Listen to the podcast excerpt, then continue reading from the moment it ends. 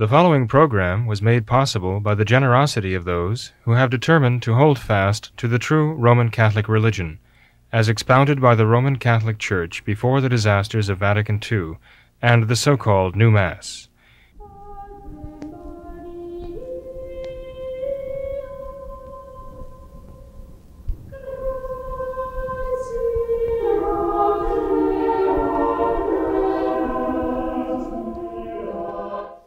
Hello and welcome to What Catholics Believe. I'm your host, Thomas Nagley. With me tonight is Father William Jenkins. He is a member of the Society of Saint Pius V. He's also the pastor of Immaculate Conception Church right here in Norwood, Ohio. Hello, Father. How are you?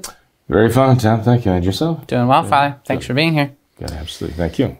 Father, the coronavirus, the COVID-19, continues to dominate a lot of the headlines, and just this past Sunday afternoon, I believe, here in Ohio, the Ohio Department of Health came out with a director's stay-at-home order, which has been obviously impacting a lot of your parishioners here in the state of Ohio. And I'd like to get your take on this, Father, because there has been a lot of hay made about this stay-at-home order, and I'd like to just get your take on this. Do you think that this is something serious, something that we should be concerned about? Do you think that this is going to negatively impact our lives? To what extent should we follow this stay-at-home order? What is your take on all of this, Father?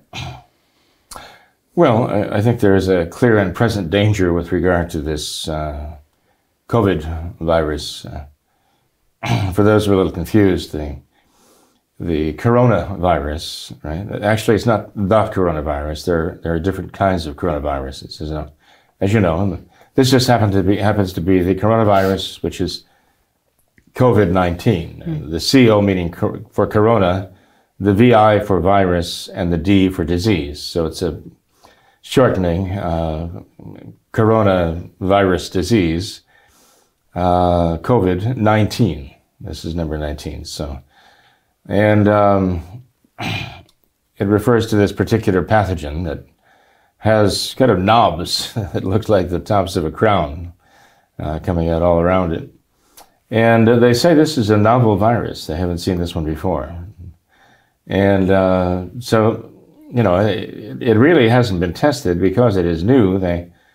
They don't really know exactly what to make of it. You know, they have to observe it. And that is why medical experts are telling us they're still observing this and they're still trying to get a handle on what it is, what it does, its morbidity rate, how contagious it is, how it spreads, and so on. So here we have a situation now where it's come to our country and it's spreading through the states. New York is the hardest hit. I think California and Washington are also hard hit. We have cases here in Ohio as well. But not only do we have the virus, I think throughout the United States also in cases kind of erupting around the states, but we also have the political reaction to it, not only on the state level, but on the national level as well. Right. And is the virus itself a real concern? Yes. Is it dangerous? Yes, it is very dangerous for some people. For some rather than others, so for some more than others. Evidently, it's very stealthy in the way it proceeds because it can be lying dormant, as it were, without symptoms and yet be spread by those who carry it. And then all of a sudden, within a couple of days, or anywhere from, what did they say, 2 to 9 days, it can become very, very acute.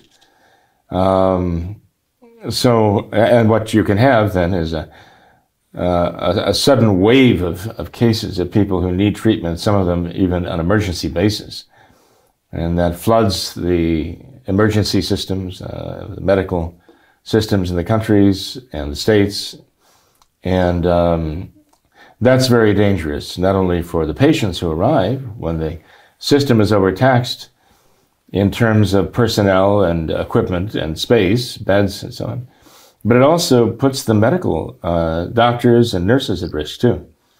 So it can be a very, very serious thing that can happen very, very quickly, where the situation deteriorates. In fact, I was talking to one young doctor here in Ohio who was told by his supervisors to clear out the surgical wards and put in beds because they would soon be needing them, or at least that's what the model seemed to predict. And so, all elective surgeries were put on hold. Only life-saving surgeries were performed. And they were waiting for this vast wave of COVID-19 sufferers to suddenly begin showing more acute symptoms and showing up all at once at their doors, looking for ventilators, looking for whatever medications they had. So, they haven't arrived yet. But as he said, once the first ones do arrive, and the first coronavirus victims did arrive now, just in the last few days, he said they were instructed wait another week or anywhere from maybe 9 to 11 days. And once they do begin coming in, you would expect in the first maybe 9 to 11 days, a great number of them arriving all of a sudden. Now, I just heard from the husband of a nurse who now has 6 coronavirus patients on her floor already. Now, that doesn't sound like much, but I'm told that within the matter of a week, it could be 60. That's how rapidly this advances. And reading up on this and listening to what doctors are saying, both in conferences and also one-on-one conversations I've had with them, that the individual situation of the patient can go from fairly moderate to extremely grave, very rapidly, as the lungs the alveoli begin to collapse, right? The fluid filling the lungs is tainted with pink color, blood. So there's bleeding going on in the lungs, and the lungs begin to fill very rapidly. And that can happen suddenly. So it is not just a matter of trying to calculate the number of infections, the number of those infected, and the number of those who are dying, to calculate some kind of a morbidity or mortality rate, to try to compare it with other flus. This really does proceed in a different way, according to the doctors whom I've spoken with me. And so, yes, it is a serious matter. It's not something to be taken lightly, especially even if it were only a matter, I say only, of those 60 years old and older being especially endangered and harder to treat ones. Yeah. That is to say, more prone to catch the infection and more difficult to treat and save. In some areas, they just have laid down the law, no ventilators for anyone over 65 years old. And now I understand that's down to 60 years old because they figure that, it's almost impossible to save them, relatively speaking, although there have been people, even over the age of 100 who have, gotten infection and been cured, curiously enough. But now the microbe is mutating, and they've seen now not just 60-somethings, but 50 and 40-something-year-olds coming down with it. And also becoming very acute. So it is something to be taken seriously. We have to be careful. Do you find this order justified then? This stay at home order? That's a good question. I mean, justified in the sense of the law. I mean, I don't know exactly what the law says or how sweeping it is or how it would be interpreted by legal experts, right? It is being invoked by directors of health in state governments. And do I think that the measures that they're taking, that they recommend, are just? I do. I mean, washing your hands and not coughing into the, out into the open, covering your mouth, your nose when you cough or sneeze. Even the social distancing, as they call it. I don't like the terminology. But the idea of just giving a little distance, It makes sense because, there is a transmission, right? Sure. And it is a physical transmission. Something physical is being transmitted there. So it makes sense. Obviously, not everybody can do that within the family and caregivers and all the rest. But for them to recommend it, yes, it makes perfect sense to me. Okay. And use hand sanitizer. I mean, these are just basic things that one would ordinarily do, just prudence itself would dictate when there is a flu going around, you know. This particular flu, though, this particular pathogen can turn very, very deadly very quickly, though. That's the problem. So all the more reason why I think these things are perfectly justified. Now, stay-at-home orders, I mean, that's pretty drastic. Quarantines, right? Mm-hmm. Sounds pretty scary. It is.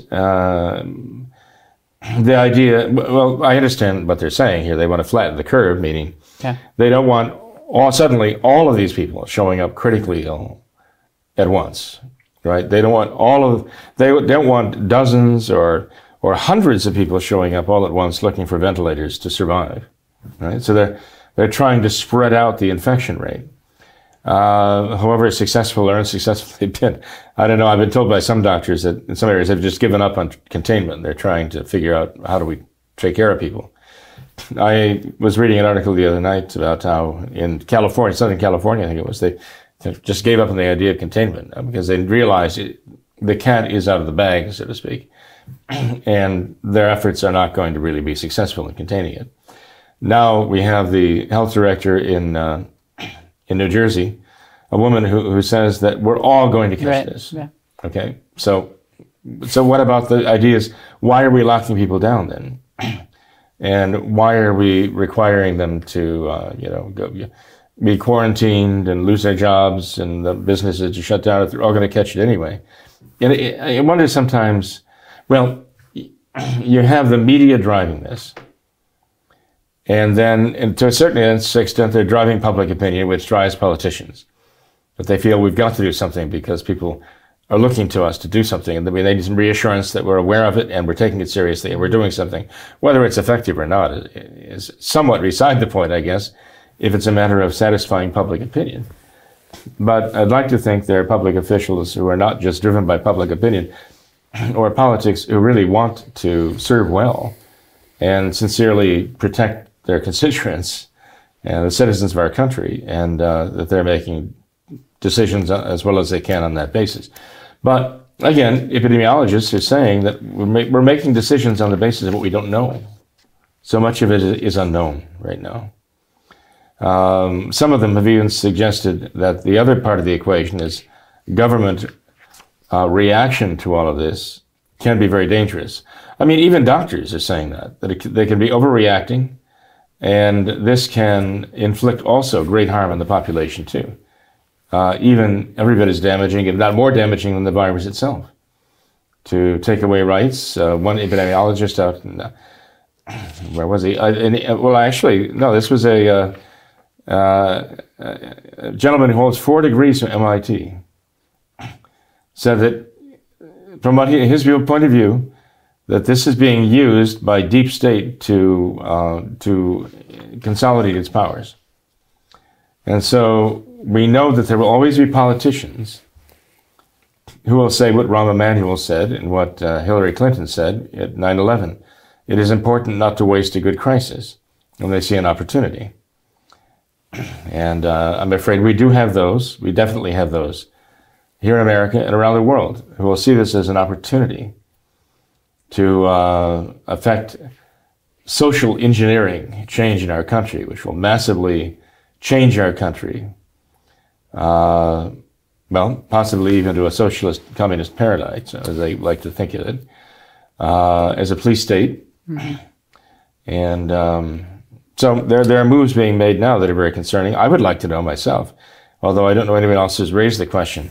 I'd like to know what George Soros' money is doing in all of this, because I can't imagine George Soros sitting back and watching this. Yeah, I mean, he's on the forefront, or he likes to think of himself as being on the forefront of all the social engineering causes throughout the world, even. And I'd sure like to know where George Soros factors into all this and where his money is at work and what he's trying to accomplish here. Mm-hmm. But Father, if you really believe that this is being used, to affect this social engineering, like you say, then should we not be complying with these mandates, these orders that are coming down? If there's a real threat from the virus, then we need to comply for the common good. I mean, we need to. It's as simple as that. We're required to. It's a moral obligation to do that. Mm-hmm. One might even ask about mass attendance. We know there are justifying reasons why a person would not be committing a sin in attending mass on Sunday. We know that. Right. Moral theologians have said this for many years. The church has approved their teachings. And a mother with a sick child, a mother who herself is sick, or a healthy person even going to a place where many people are sick. There are moral issues involved here that might make it sinful to go to a place like that, even if is to attend Mass. So there are justifying causes for missing Mass on Sunday. Of course, we have to sanctify the day as well as we can, wherever we are, right? And we're trying to make that possible. So there are certain things that are just necessary to do, and there are certain mandates that are certainly within the realm of legitimate government power to require for the common good. That's a Catholic concept, okay? Mm-hmm. The trouble is how do you identify government overreach? And there are many people suffering now who don't have the virus. Yes. For everyone who does have it and shows symptoms, whether mild or moderate or severe, for every one of those, there's another 1,000 or 10,000 or 100,000 people who are suffering the consequences due to loss of work, wages, the downturn in the economy. It's as though the entire country is, I can't say brought to its knees. If our country would be brought to its knees and fold their hands and pray, I'd say, I would say that would serve some purpose. We have some hope of getting out of this mess. But unfortunately, it's like our country is laying flat, prostrate in the dust, face down, or in the mud right now. And they're talking about people who are now confined to quarters, who are, nonstop watching Netflix, who knows what, and ordering marijuana. That business has spiked. Now, how on the world is that going to get us out of this crisis? Because it really is a judgment of God against us. Whether people like to think of it that way or even like to hear it is immaterial. It is. I mean, this is an evil. And all of these evils were unleashed in the world due to sin. And this one is here because of our sins. And the solution, of course, is to plead for God's mercy. The solution is not to shut down the Mass, the true Mass, and the churches and the people going to it and receiving our Lord Holy Communion. The solution is what the church has always done, and that is gather the people to pray, to beg God's mercy. That's what the church has always done. And very successfully so, I'd add. So that's what we need to be trying to do too. What about in the churches? I mean, are we to observe the mandate of 6 feet separation? If we can, reasonably. And I think we probably can. There are ways to deal with that. It's a little awkward, but it's a little bit of an adjustment, that's all. If everybody washed their hands and sneezed into a handkerchief or their sleeve, as some of these mandates require, if everybody did that, maybe it wouldn't be necessary. But they don't. Not everyone does that. There are children who certainly don't or won't. Haven't learned that yet. But there are also adults who are very careless about that too. So personally, when I first heard of this social distancing, I shook my head and thought, this doesn't make sense. But actually, it can be applied in a right way, at least. Yeah. So, I think we really should comply by reasonable mandates that seem to have that appear to have some genuine connection with the prevention of disease spread, right? Yeah. And I think we can take the advice of the common advice of medical experts we trust in saying that this is the right thing to do. This is a good thing to do for us. I think we just have to be very wary of government overreach. Yeah. And President Trump seems to be very much aware of it, too. He says we've got to be careful not to make the cure worse than the disease. Yeah. And Father, with this particular stay-at-home order for Ohio, I think having read through at least probably half of it myself, it seems to me to be more bark than bite, because, you know, I think, like I said, that the title, it sounds kind of scary, a director's stay-at-home order. But reading through it, there's an exception for almost anything, it seems like. You know, they say here that, you know, you can leave for essential activities such as health and safety, necessary supplies and services, outdoor activities, certain types of work to take care of others. Mm-hmm. They have a list of essential business operations that are permitted to continue. There's many government agencies, stores that sell groceries and medicines, food, beverage, licensed marijuana production, and agriculture. That's very important. And notice that they do specifically mention churches. Yeah, religious entities, as being essential services. Yes. And, you know, that's something remarkable about Ohio. Yeah. You know, the Democratic governor of Kentucky, newly elected and installed, one of the first things he mentioned over this was shutting down the churches. Yeah. His first thing came to mind, evidently. And also now in New York, there's a stay-at-home issue, right? There's in California, a very draconian stay-at-home issue. Yeah. They're even watching people by drones and ordering them by drone in order to speaking to them, telling them to get home again, go back home. And in Illinois, we have another, right? And I guess Indiana and a couple of other places now. Louisiana, also the same day yesterday as Ohio, Louisiana issued a stay-at-home order. But one thing I noticed about this is, in Ohio, both the governor and the director of health, the health director, are very, I would say, moderate. They exercised real moderation. Yeah, I think so. Very realistic. And moderation in what they expect. And I think that inspires a certain confidence, because I think it shows that they have a certain confidence in the people of Ohio, that they will exercise caution and be prudent about this. Notice that all of those things you read there are all still subject to that, the hand washing and the coughing into the whatever, sleeve or handkerchief. And the distancing and the 6 feet that they want in businesses. They want people to be spread out, right? Not confined in closed quarters where they can spread disease. They want people in line to be spread out.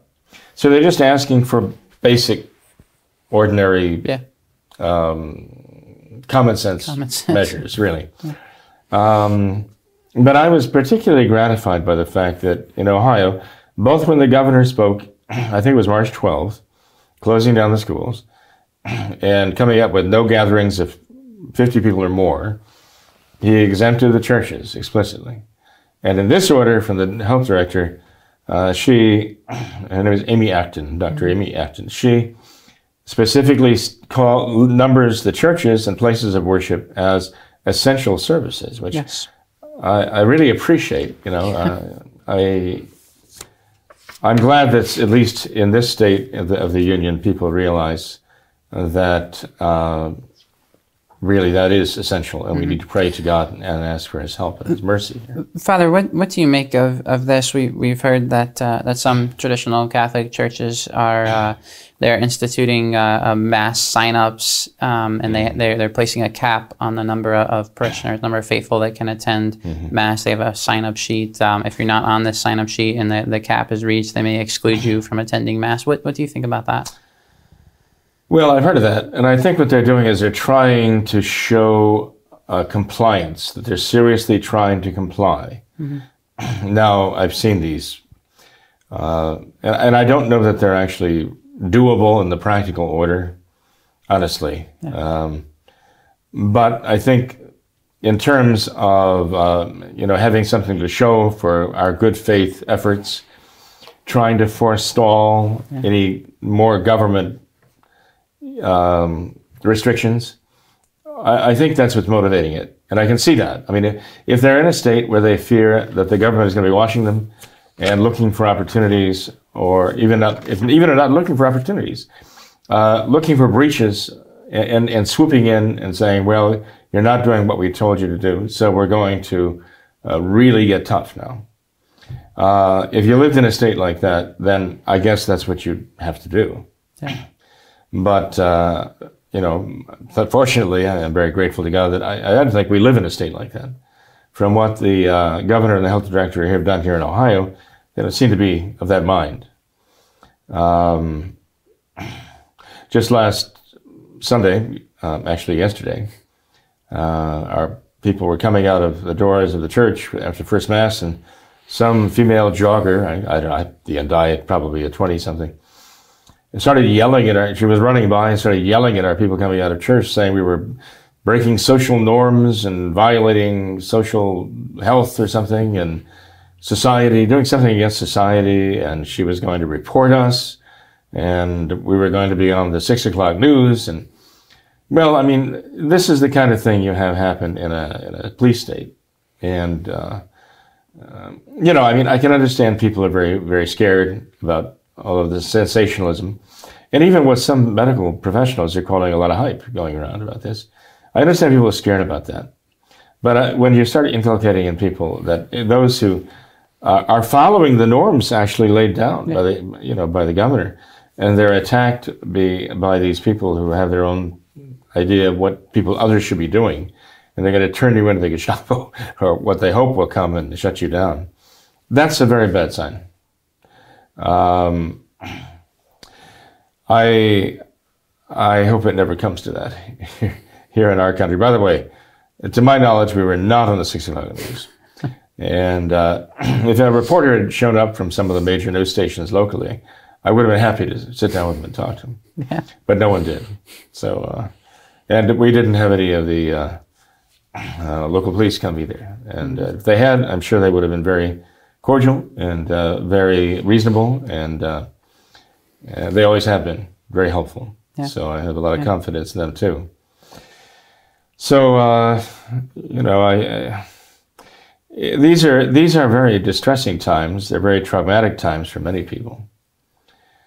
But I do think we should do as much as we can to allay those fears. And I personally have the policy in mind to comply with whatever norms I possibly can, within conscience, you know, as long as they're consistent with my faith. That's what I will do. I would consider it to be a moral obligation to do so. To the extent that I think a command is harmful and might even do more harm than good, I mean, that's another issue. If I think that it's, in a sense, betraying our country into the hand of a totalitarian regime or something like that, or even actually undermining the health of the people. I mean, some of these orders going on now are like, you know, go in and don't come out. And if you're out, we're going to find you and we're going to send you back in or do something, you know, do something to you. Like in New Jersey, they said, we're going to enforce this. Well, there's another aspect of this whole thing. I mean, when spring comes and we get more sunny days and they're warmer days, you know, you get more vitamin D produced by the sun. And vitamin D3 is one of the major things to help us to overcome viruses. I mean, viruses tend to dissipate. They tend to go away at those times of year. And part of the reason is because we're living healthier lifestyles because we're not locked up inside in the shadow and all pent up with other people at close range. And we can get out and get some sun and some fresh air. And these quarantine eyes, they're diametrically opposed to that very notion. And here we are approaching spring. Right. So, you know, I think we need doctors to speak up more on that matter, too, mm-hmm. Of when the orders do more harm than good. Mm-hmm.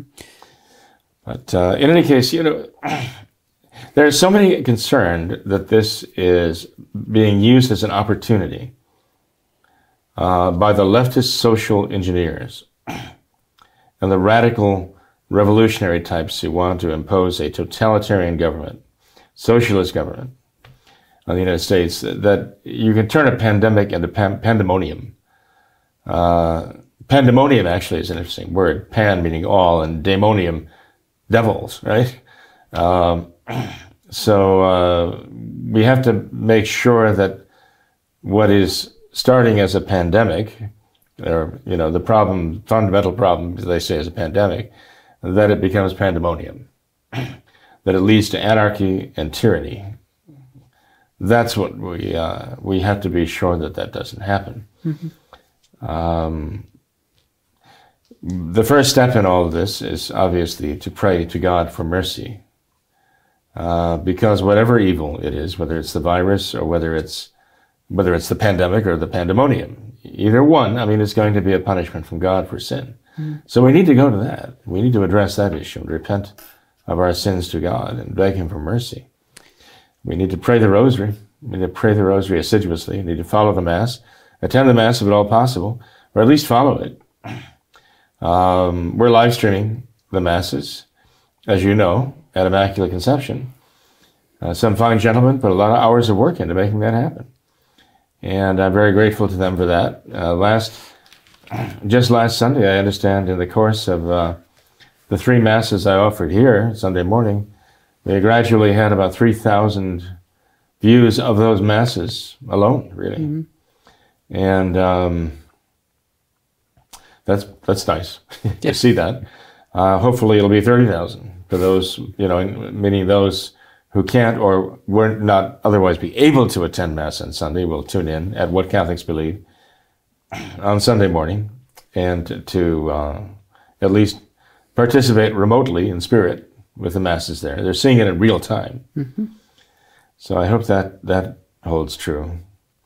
But we also need to understand something. You know, you look at this virus, the coronavirus, the crown virus. Corona, well, there's the Greek word, the Latin word, corona means crown, right? You're aware of that. And it looks like a crown. The word virus comes from an old Latin root word meaning poison or venom, like a snake's venom, the bite of a serpent. And I think we need to relate that at this time of year. We need to relate that to our Lord's crown of thorns. Of all things we need to do during this Lenten season, we need to kind of relate what is happening to us in our country and all the troubles, all the anxieties, and even trauma. We need to somehow relate that all to our Lord and His passion. And what can be more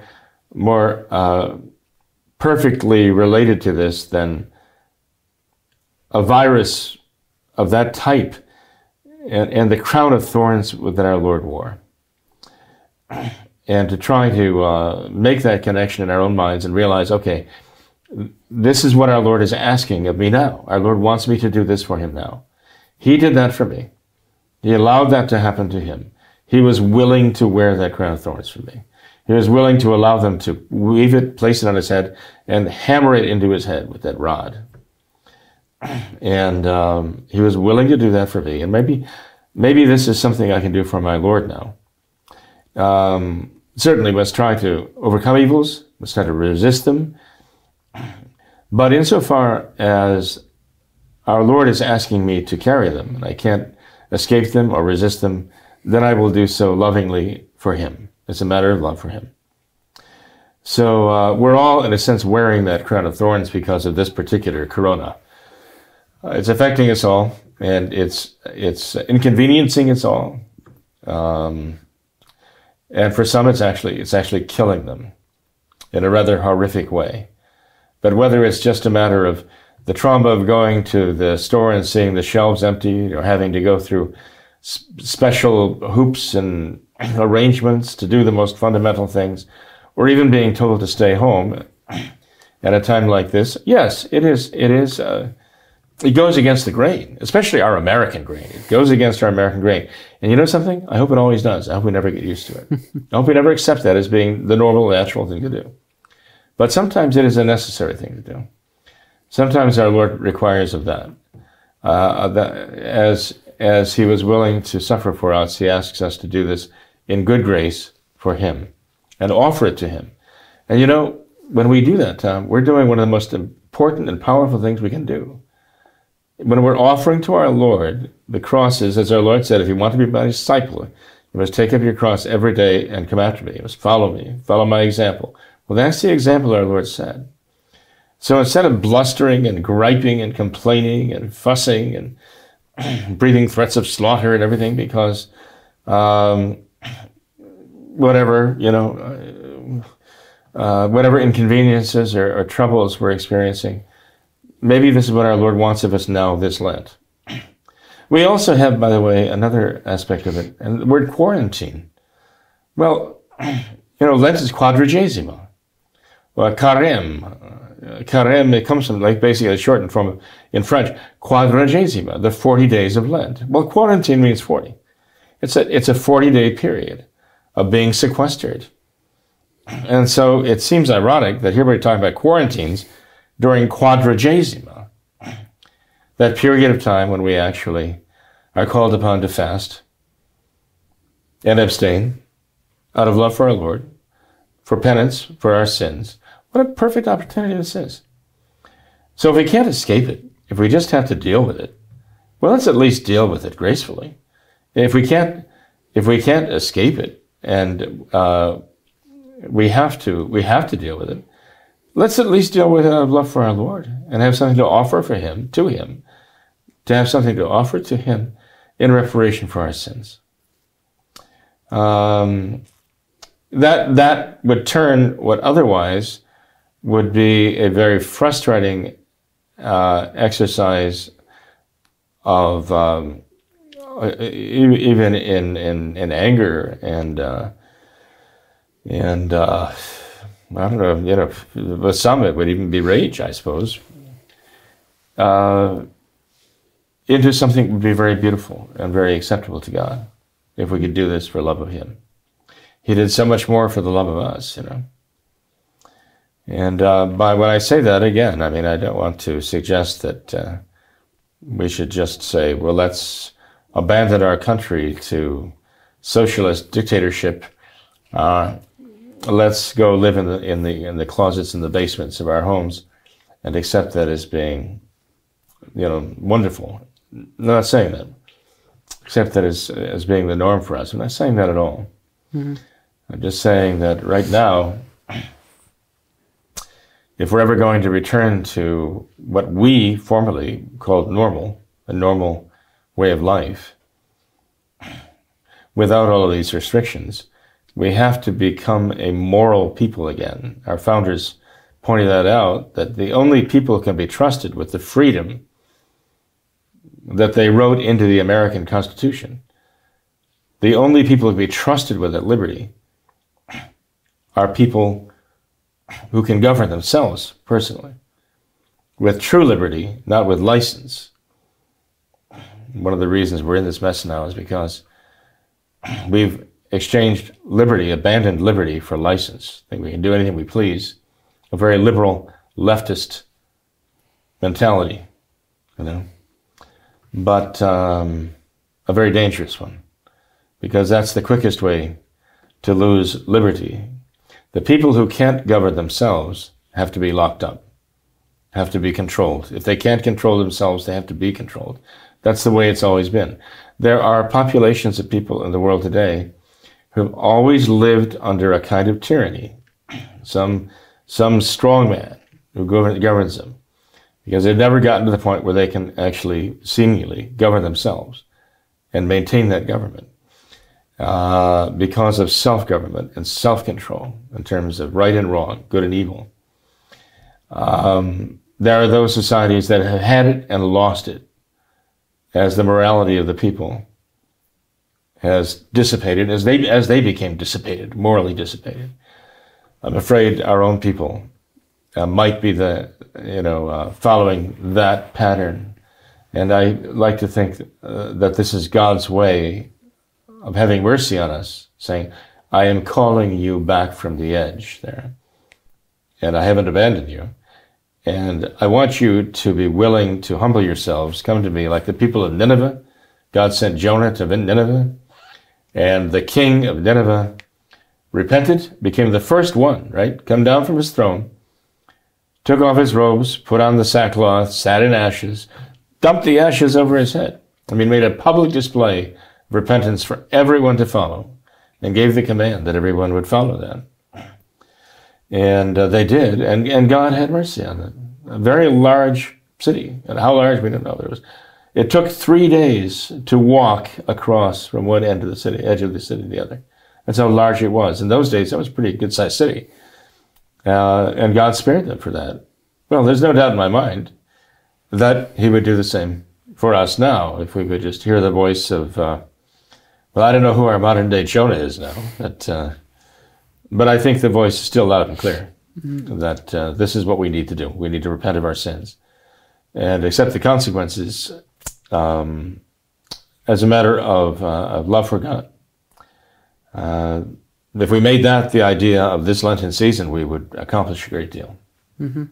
And Father, I think perhaps there's another spiritual lesson that we can learn from this. I know that someone compared these measures that we're taking to avoid the occasions of this virus. We could compare those in a kind of spiritual mm-hmm. sense to the measures that we should take to avoid the occasions of sin, and it seems there seems to be a lot of parallels. I think in that, right, yeah. and that idea where if you know we have this stay-at-home order, we're told to avoid crowds, to avoid going out as much as possible. While if you were to apply that to the spiritual life, then of course, yes, we should avoid going out into the world as much as possible. We should stay interiorly within ourselves, recollected as much as we can. We should wash our hands, we're told, just as we should wash our souls with confession. We should mm-hmm. fortify our immune system with vitamins, just as we should fortify our spiritual immune system with prayer. And so I think that there's a lot of you're absolutely right. a lot of parallels there that we could learn from. Yeah, if one would provide for his spiritual life,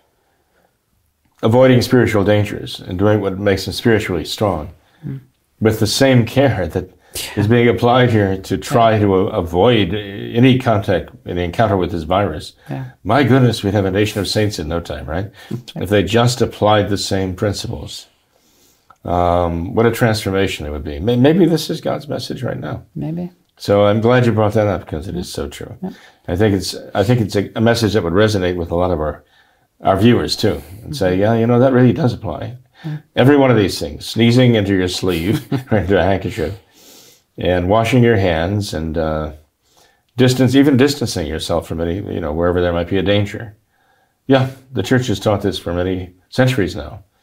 So, we'd better close because I feel a sermon coming up. But I think you already gave it. So. Well, thanks for being here tonight. I appreciate your time. Thank you for your guidance during these times as well. Thank you. God bless your time. Yeah.